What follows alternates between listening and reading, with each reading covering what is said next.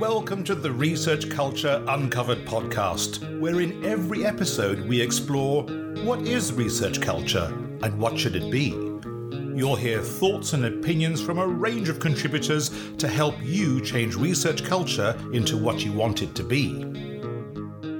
Hi, it's Emma, and for those of you who haven't met me yet, I lead the Researcher Development and Culture team at the University of Leeds. My podcast episodes focus on research culture and research leadership. And today I'm joined by Ruth Winden, our Careers with Research consultant, to discuss how we can get better engagement from our managers of researchers, particularly in our work around the Researcher Development Concordat. Ruth and I are both responsible for the implementation of the Researcher Development Concordat at Leeds, and we've just been going through our action plan and progress updates for our annual report. And it's really highlighted some areas where we still have challenges. And not surprisingly, given the topic of this podcast, that was around manager engagement. And it's certainly not for a lack of trying, but we know this is something that other institutions also struggle with. And if you're listening to this episode thinking, well, we've cracked it, then we would love to know what you're doing. And maybe you could drop it into the comments section on our LinkedIn page for this podcast. And I will make sure I put a link to that page in our show notes. We recently ran a pulse survey to ask people how aware they were on different elements of our research culture work. And one of the questions was if they were aware of the Researcher Development Concordat. And from our respondents, only 45% of our academic staff agreed that they had heard of the Researcher Development Concordat. But slightly more reassuring was that 64% of our research staff respondents said they'd heard of it. So it's not all bad, but again, it highlights the work that we still have to do. So before I start diving into questions, I'm going to give Ruth an opportunity to introduce herself in case you haven't listened to one of her previous episodes. It's lovely to be here with you, Emma. And yes, my name is Ruth Winden, and I am the Careers with Research consultant. And what I love about my role, it's so much about career conversations and how to help you know our researcher community with their career development. And yes that is the managers and that is the researchers.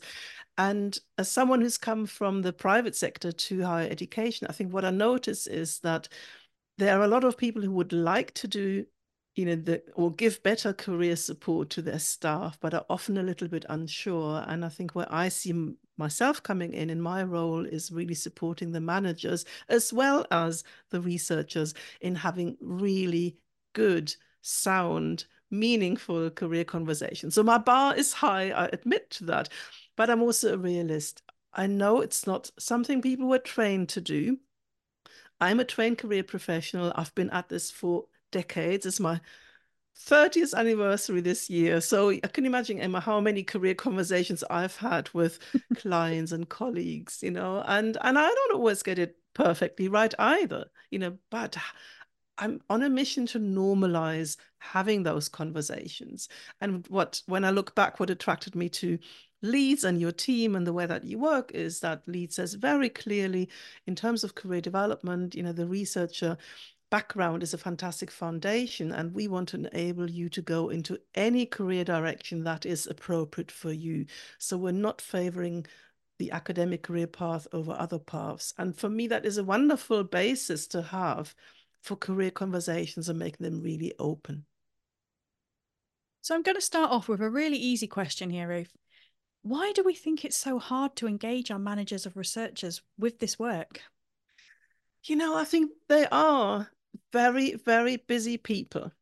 And I think they also have really high expectations of themselves in how to do this. So when I ran a workshop uh, last year to support managers in giving and holding career conversations. What really struck me was they were enthusiastic and they were eager to do it really well, but there was also a lot of anxiety not to do it well enough. And I had to really be, come in and say, look, you're not trained career professionals. We're not expecting you to do it in a professional manner, but it is part of your role. And how can we help you? And what I noticed is it's often something they need this it's it's almost feels like it's a big responsibility. I need time to prepare. I don't have the time or you know their focus is elsewhere. They're under pressure to get research grants and whatever it is you know it is you need time and space and mental space to have those conversations. And for me that is actually one of the biggest barriers. And that's something that i can't really influence. But what I can influence is and support is helping people, you know, who are willing to do it to feel more comfortable doing it and also more confident. And then those who do not want to do it well that's a that's a different challenge. But in general i was really really heartened to see so many research leaders came and said i'm doing it but i'm not sure whether i'm doing it well enough. And ruth tells how can i do it better? And that is for me a really good starting point and for those of you who aren't doing it, just be aware that Ruth is on the warpath and she will find you. Um, I think it's you know, as I said, it's not from a lack of trying. We've got Concordat awareness sessions that we hold. We've got a range of self guided resources that are available on lots of topics um, that come underneath our Concordat work. And you've mentioned there about time being a pressure. Do you think that we put too much pressure or unrealistic expectations on our managers to be able to support not only their own development, but that of their research teams as well? I actually don't, Emma. I mean, you know, I come from the private sector, and in the private sector, is it is normal that you, as a manager, help your staff develop. That is just the way it is. And you know, my attitude, I always think we need to benchmark ourselves against other sectors. And I can't see why managers in higher education, research leaders couldn't do it. I think it's more about helping them and giving them more confidence and more strategies or more tools or resources. But on the other hand i also think you know i'm not i'm not expecting them to be a career professional. They're not. But having that making for me it's making the time and then having open conversations. I mean, one thing, and that is not special about Leeds, that is in our sector, I think there's still something about recognizing that researchers have many career options open to them. And I also know from, from the researchers themselves, you know, that they're often a little bit scared to share when they think, hmm, actually, the academic career path isn't for me. And this comes up so often in conversations I have with people, you know, that they say, I, this person invested in me you know this person supported me this person has high hopes for me. And i feel so bad about admitting actually for whatever reasons could be personal it could be professional it could there's so many reasons the researchers have decided mm, maybe after all it's not for me. And for me that is a really difficult situation for both parties but it doesn't have to be so difficult emma you know, because people have a right to change their mind and they have a right to change direction. But that I think is the most difficult conversation that people can have in a higher education context. And how can I support them? And where I come in as well, Emma, is that yes, there are the managers, but for me it's always a two-way process. So for me, it's also also the researchers. So you remember when we had those conversations, what I could do, I said I must offer support for managers, but I also must offer support for the researchers because it's the researcher's responsibility as well, you know, to prepare for those conversations, to expect those conversations. If they don't get them, to remind their research leaders, the university signed the Researcher Development Concordat. We have to have those conversations. That's part of the agreement.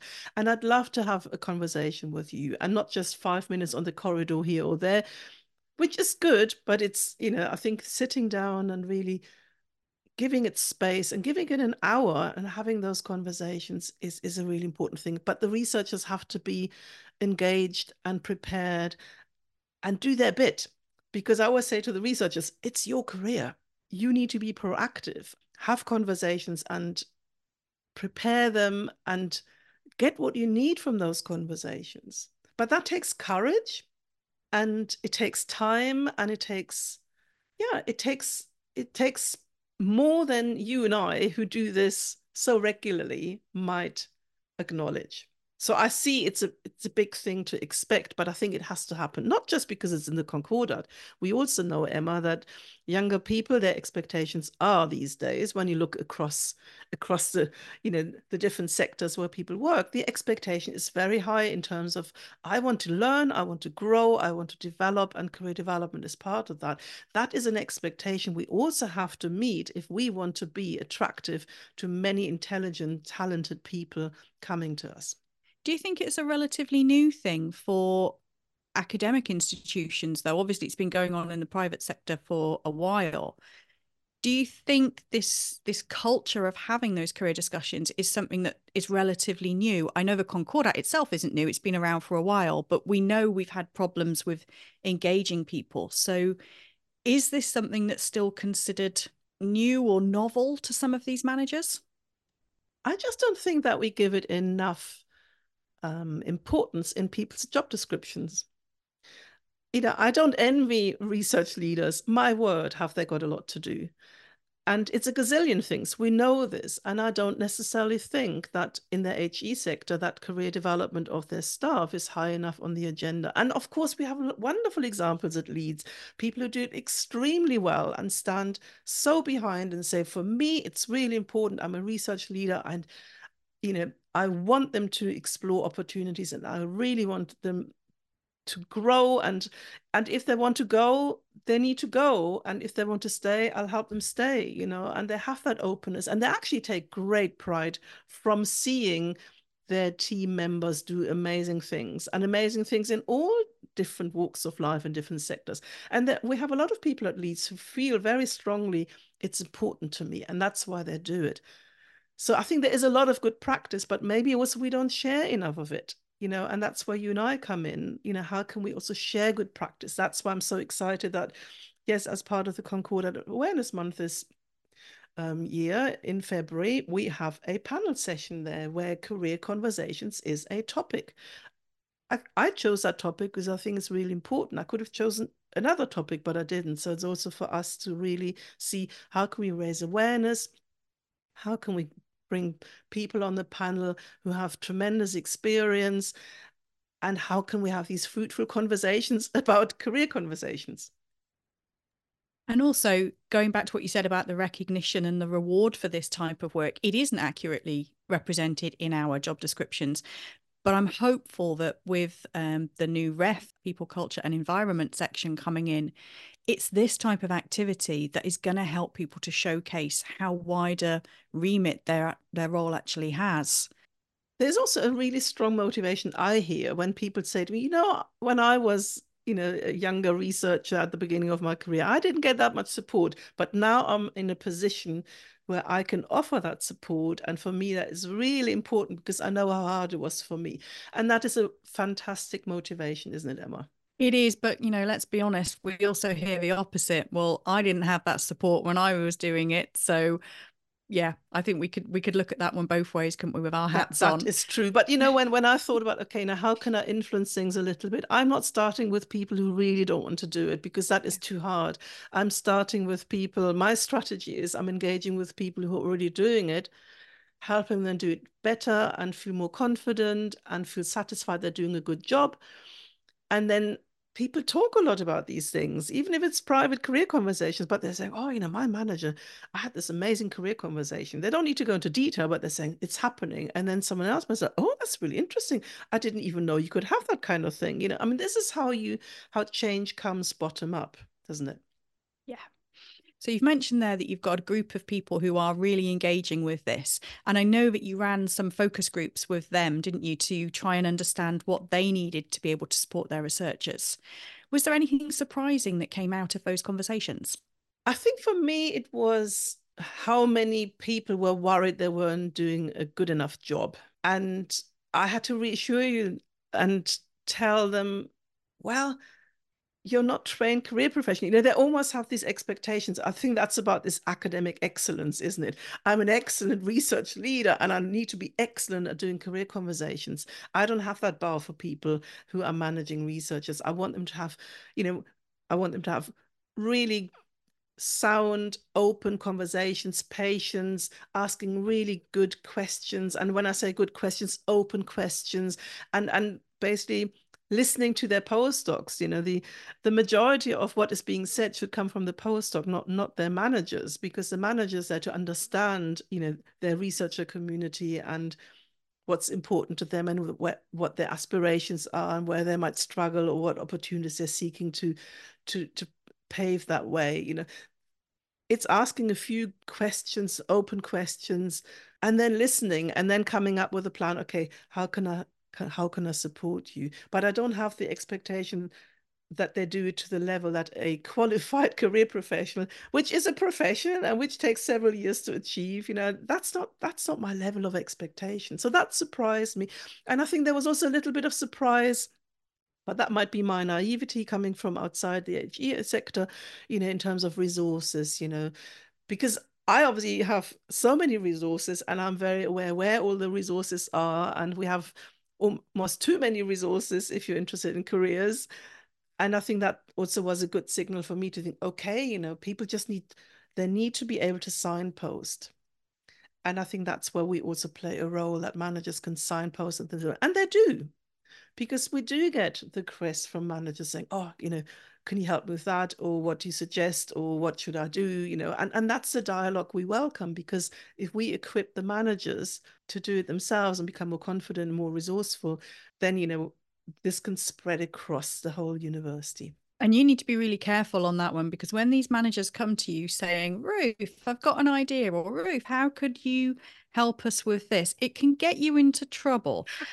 I'm thinking particularly of an example you're working on at the moment, which is um, developing a train the trainer program for managers and researchers in the Faculty of Medicine.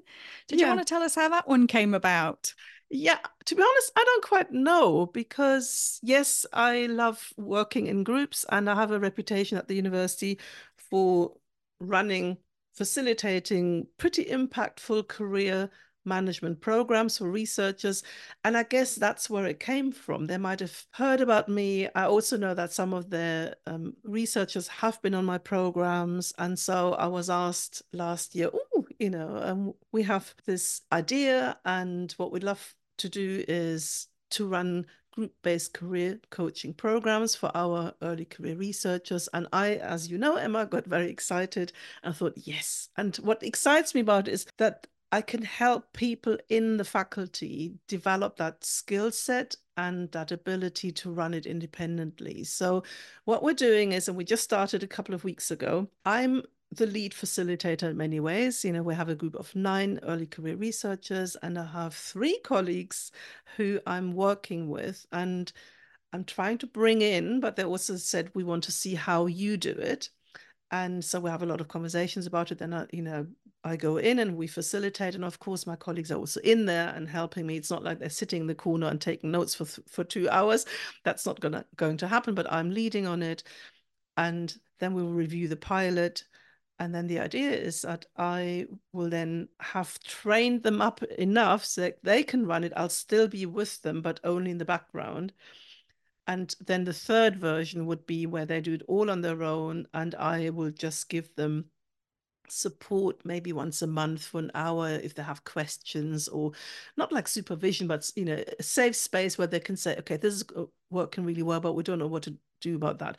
The idea behind is basically this very traditional train the trainer approach over several cohorts. And what excites me about is a not only that you know it's always such a joy to work with researchers and to do it in a group setting because I think it's so impactful for everyone, but also helping colleagues in the university who want to take the lead on this. You know, they have that career coach academy and they're so eager to learn and implement these strategies and these programs. Emma, for us, that's just wonderful, isn't it? Because you know we can't do everything but if we can we can help people who are keen to do their part in career development of researchers so we can help them do it themselves well that's that's only good news. And i know it obviously is a lot of work and it takes me away from other things but thank you for giving me the chance to do it but that's really important, isn't it? Because we talk a lot about capacity and how, you know, we can't work with individuals on a one to one basis. And as much as we'd love to, we can't work with every group within the institution. So this model actually is one that I'm hoping if we can show it works in this faculty, we can then look at rolling out across other faculties. Are there any particular topics or themes that they've wanted to concentrate on? Yeah, it's it's interesting because the program is actually helping them very much about the the clarification where am i and where do i want to go? And then once that pilot program is is finished and it's eight sessions we so we meet eight times oh yeah every two weeks. So sometime in may we will be will have gone through the program. And then it takes them through to mentorship. So we do more the clarification piece you know where am i? And I got to this point, you know, what are what are my aspirations? I very deliberately bring in the word aspirations because they they have aspirations and they need to learn also to acknowledge them and express them and so that people can then their mentors can then take them forward so that's a different program to what i normally do is because i normally do the whole thing don't i you know sort of the the clarification at the beginning where am i and where, where do i see myself heading and what are my what are the opportunities and the possibilities are there? And then i actually help them get those you know fulfill those aspirations in this model because of of the way that they've set up their offering is it's an orientation program. The aim is that by the end of the program they have a much clearer idea where they where they're heading and then they will have found their own mentor to take them forward in that process. So it's a really interesting new model and it's also exciting for me to see how that works in practice. Do you think it's really important though to have the academic buy-in for these types of programs to have that sort of continuity because we know that our research staff are, you know, they are looking for what comes next so naturally they're going to be moving on. Is it really important to get a foundation team in place to be able to take this work forward? Absolutely and and I think it's it's you know build it's it's capacity building isn't it but it's also buy-in and of course it is really hard for some senior research leaders to think oh they're going on this program and they might actually decide not to stay um, but some of them have been here a long time and they've given the university a lot and they have progressed but now as all of us do at some point in our life decide okay decision time you know I have options. Do I want to stay? Do I want to go? And and I always know in reality it's not as simple as that, but I think, you know, we want people to be in the right place and to make the right contribution and be really satisfied because that's the best basis for for doing great work and and contributing to to the research that we're doing at Leeds. And for some people, they've done it for 5, 10, 15 years, and maybe there's a, a different path. And one thing that I always notice in academia is that we have such an issue with that and for me, coming from outside academia, it's so normal. I used to work with executives who would say, Oh, Ruth, I've had a great run. I did 15 years as senior leader in logistics. But you know what? I want something else. Help me change into human resources or whatever it could be, you know. And people didn't feel guilty. They felt we have many talents I've had a great career. I've really enjoyed it. But you know what? I'm ready for a change. And in academia, what I find so striking is that, oh my word, so much guilt around, you know, and also, am I not good enough? Or am I letting people down? Or um, how will I be perceived? Or, you know, there's a lot of, I mean, it's such a big emotional decision. And I come in and say, you know, it's okay we're all entitled to step back and say, is this really exciting me as much as it did five, ten years ago? What else do I want to do with my life? Where else can I make a difference? And also, Emma, we know from all the programs we run, some people actually use the programs to realize, I'm in the perfect place. Now I know. And then it's a you know, it's an informed decision. It's a choice, a conscious decision, a conscious choice to say, you know what, I am going down the academic route because now I'm certain. Before I had doubts, but you know, explored things. I talked to lots of people. I went through the program. Now I've got the clarity. So it's not always, oh, you know, we're helping people leave because there are no opportunities. Absolutely not. You know, it's it's taking that time to make those conscious decisions. And that again, it's that time factor, isn't it? It does take time. You can't really rush it. But I really applaud researchers who say, you know what?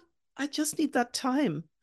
And it's important to me and I'd rather people do that than, you know, yeah, follow a career path that they're not really convinced of or not passionate about anymore, you know, because that is not, or feeling stuck, you know, and feeling stuck is not a nice feeling. Yeah, it's that feeling stuck or actually not taking the time to step back and reflect on whether or not this is the job for you tend to see people who roll from contract to contract to contract and this actually enables them to take as you said, that informed decision to make this a choice rather than something that's just happened. Yeah. So we're getting towards the end. Um, unfortunately, this time goes so quickly. But before we wrap up, is there one piece of advice you would give to a manager of researchers to help them to support them?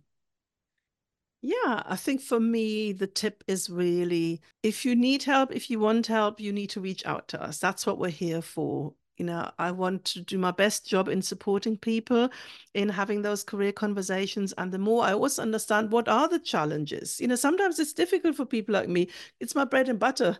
I've done this for decades and I still find it so exciting. It's very hard for me sometimes to think, why is this even so difficult? Because I have to go back into the beginner's mindset and and you know, and that's sometimes really hard when you have so much experience. And I would say reach out and don't put yourself under pressure to do the perfect job or to know uh, that's the other thing to know all the different career options that there are. I don't know those career options either. There are what 20,000 professions and they're changing by the day?